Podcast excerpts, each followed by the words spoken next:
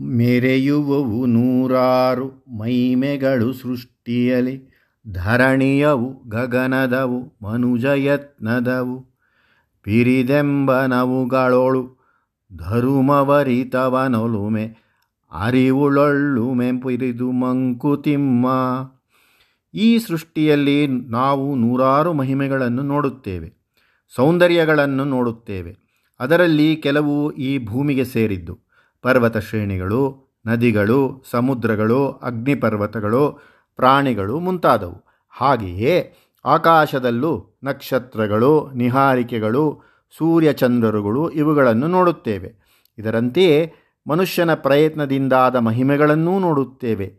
ಮನುಷ್ಯನು ಕಟ್ಟಿದ ತಾಜ್ ಮಹಲ್, ಬೇಲೂರಿನ ಗುಡಿ, ಗೋಮಟೇಶ್ವರ ಮುಂತಾದವುಗಳು, ನದಿಗಳಿಗೆ ಅವನು ಕಟ್ಟಿದ ಅಣೆಕಟ್ಟುಗಳು ಪ್ರಕೃತಿಯ ಶಕ್ತಿಗಳನ್ನು ಗುರುತಿಸಿ ಅವನು ಅವುಗಳನ್ನು ಉಪಯೋಗಿಸಿಕೊಂಡು ಮಾಡಿರುವ ಯಂತ್ರೋಪಕರಣಗಳು, ಇವೆಲ್ಲವೂ ಜೀವನದ ಕಷ್ಟವನ್ನು ಎಷ್ಟೋ ಕಡಿಮೆ ಮಾಡುತ್ತವೆ.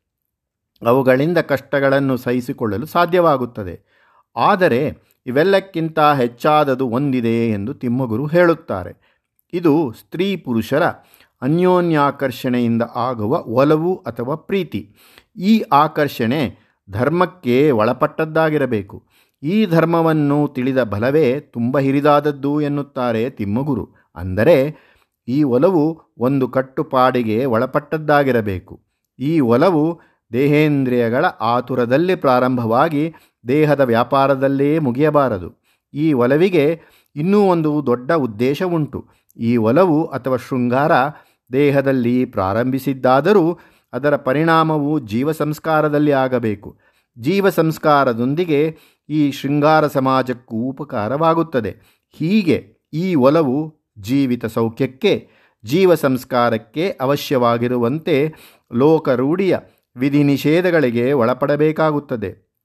ಹಾಗೆಯೇ ಈ ಒಲವು ಶಾಸ್ತ್ರ ಸಂಪ್ರದಾಯಗಳಂತೆ ನಡೆಯಬೇಕಾಗುತ್ತದೆ. ಇಲ್ಲಿ ಸ್ವೇಚ್ಛಾಧಮನವೇ ಧರ್ಮ. ಹೀಗೆ ಈ ಧರ್ಮಕ್ಕೆ ಒಳಪಟ್ಟ ಒಲವು ಎಲ್ಲಕ್ಕಿಂತ ಹೆಚ್ಚಾದದ್ದು ಎನ್ನುತ್ತಾರೆ ತಿಮ್ಮಗುರು. ಚೆಲವು ನಗುವುಗಳ ಕಂಡವನ ಕಣ್ಣರಳುವುದು, ಅಳುವು ನೋವುಗಳ ಕಂಡೊದ್ದೆಯಾಗುವುದು, ಇಳೆಯ ದಣಿಗವನದೆಯೊಳಪ್ಪು ಮರುದನಿಯಹುದು ಶಿಲೆಯಲ್ಲ ಯೋಗಿದೆ ಮಂಕುತಿಮ್ಮ. ಯೋಗಿ ಎಂದರೆ ಬ್ರಹ್ಮಾನುಭವವನ್ನು ಪಡೆದವನು, ಅವನ ಇಂದ್ರಿಯಗಳು ಕೆಲಸ ಮಾಡುವುದಿಲ್ಲವೇ? ಅವನು ಲೋಕದ ಸುಖ ದುಃಖಗಳಿಗೆ ಪ್ರತಿಸ್ಪಂದಿಸುವುದಿಲ್ಲವೇ?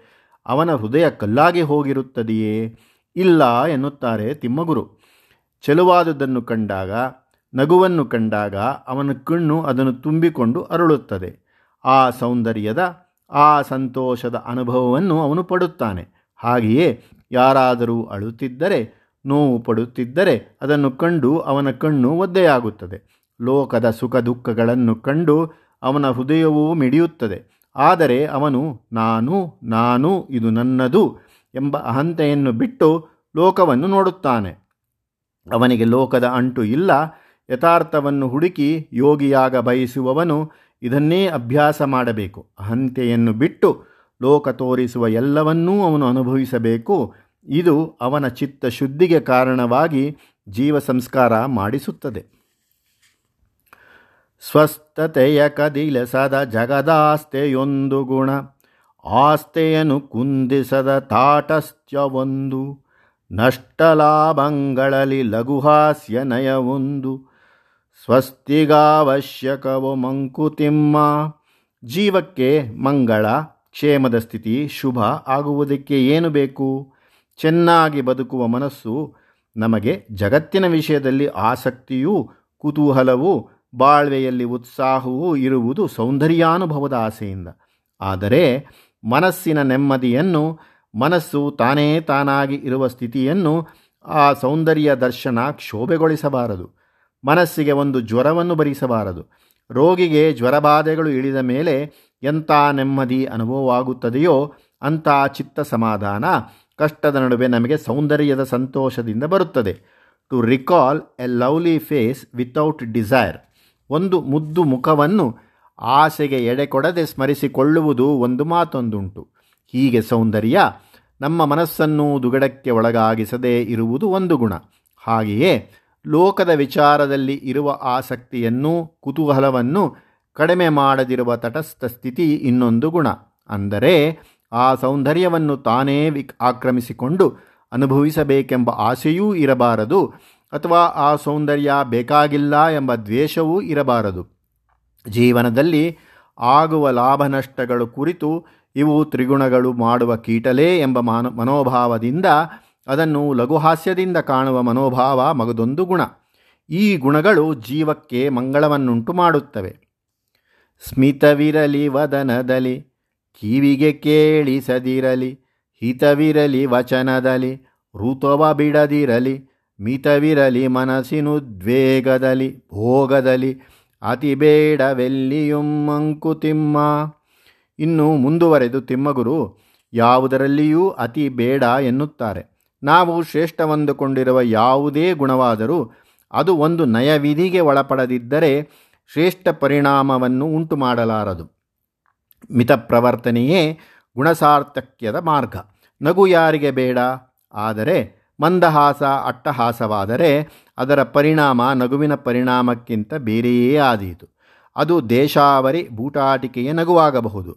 ಆದ್ದರಿಂದ ವದನದಲ್ಲಿ ಸ್ಮಿತವಿರಲಿ, ಮುಖದಲ್ಲಿ ಮಂದಹಾಸವಿರಲಿ, ಆದರೆ ಕಿವಿಗೆ ಅಪ್ಪಳಿಸುವಂತೆ ನಗು ಬೇಡ ಎನ್ನುತ್ತಾರೆ ತಿಮ್ಮಗುರು. ಹಾಗೆಯೇ ಸತ್ಯ ಹೇಳುವುದು ಯಾರಿಗೆ ಬೇಡ? ಪ್ರಿಯವಾಗಿ ಹಿತವನ್ನುಂಟು ಮಾಡುವ ಮಾತು ಯಾರಿಗೆ ಬೇಡ? ಸತ್ಯವು ಋತದ ವಾಗ್ರೂಪ. ಸತ್ಯವಚನಕ್ಕೆ ಒಂದು ವಿಧಾನವುಂಟು. ಎಷ್ಟೋ ಮಾನುಷ ಸನ್ನಿವೇಶಗಳಲ್ಲಿ ಸತ್ಯವು ನಿಷ್ಠುರವಾಗಿ ತೋರುವುದುಂಟು.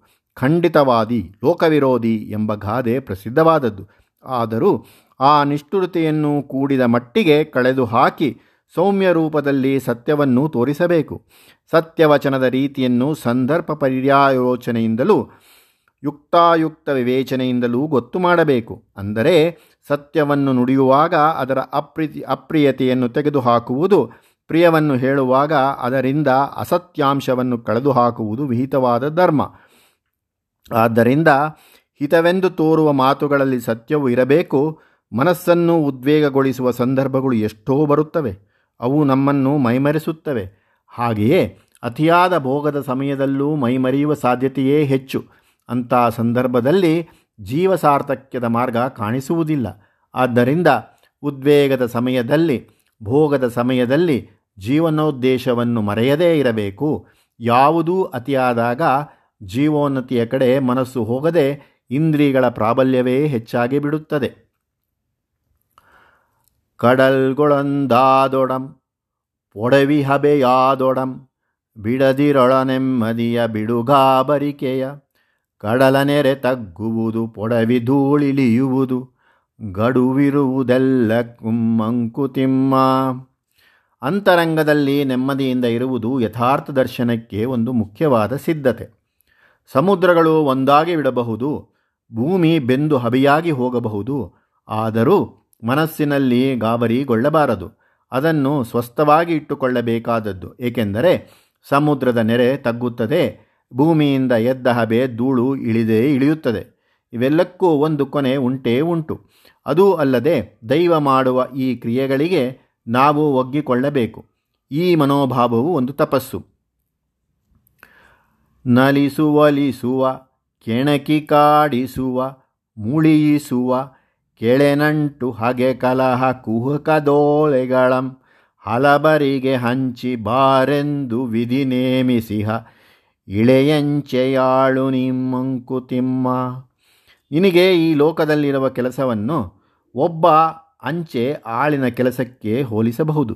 ಅಂಚೆಯಾಳು, ಪೋಸ್ಟ್ಮ್ಯಾನ್, ಒಬ್ಬೊಬ್ಬರಿಗೆ ಬಂದಿರುವ ಕಾಗದ ಪತ್ರಗಳನ್ನು ವಿತರಣೆ ಮಾಡುತ್ತಾನೆ. ನೀನು ಲೋಕದಲ್ಲಿ ಮಾಡುವ ಕೆಲಸವು ಅಂಥದ್ದೇ. ಕೆಲವರನ್ನು ನಗಿಸುತ್ತೀಯೇ, ಕೆಲವರನ್ನು ಒಲಿಸಿಕೊಳ್ಳುತ್ತೀಯೇ, ಕೆಲವರನ್ನು ಕೆಣಕುತ್ತೀಯೇ, ಕೆಲವರನ್ನು ಕಾಡಿಸುತ್ತೀಯೇ, ಕೆಲವರನ್ನು ಕೋಪ ಬರುವಂತೆ ಮಾಡುತ್ತೀಯೇ.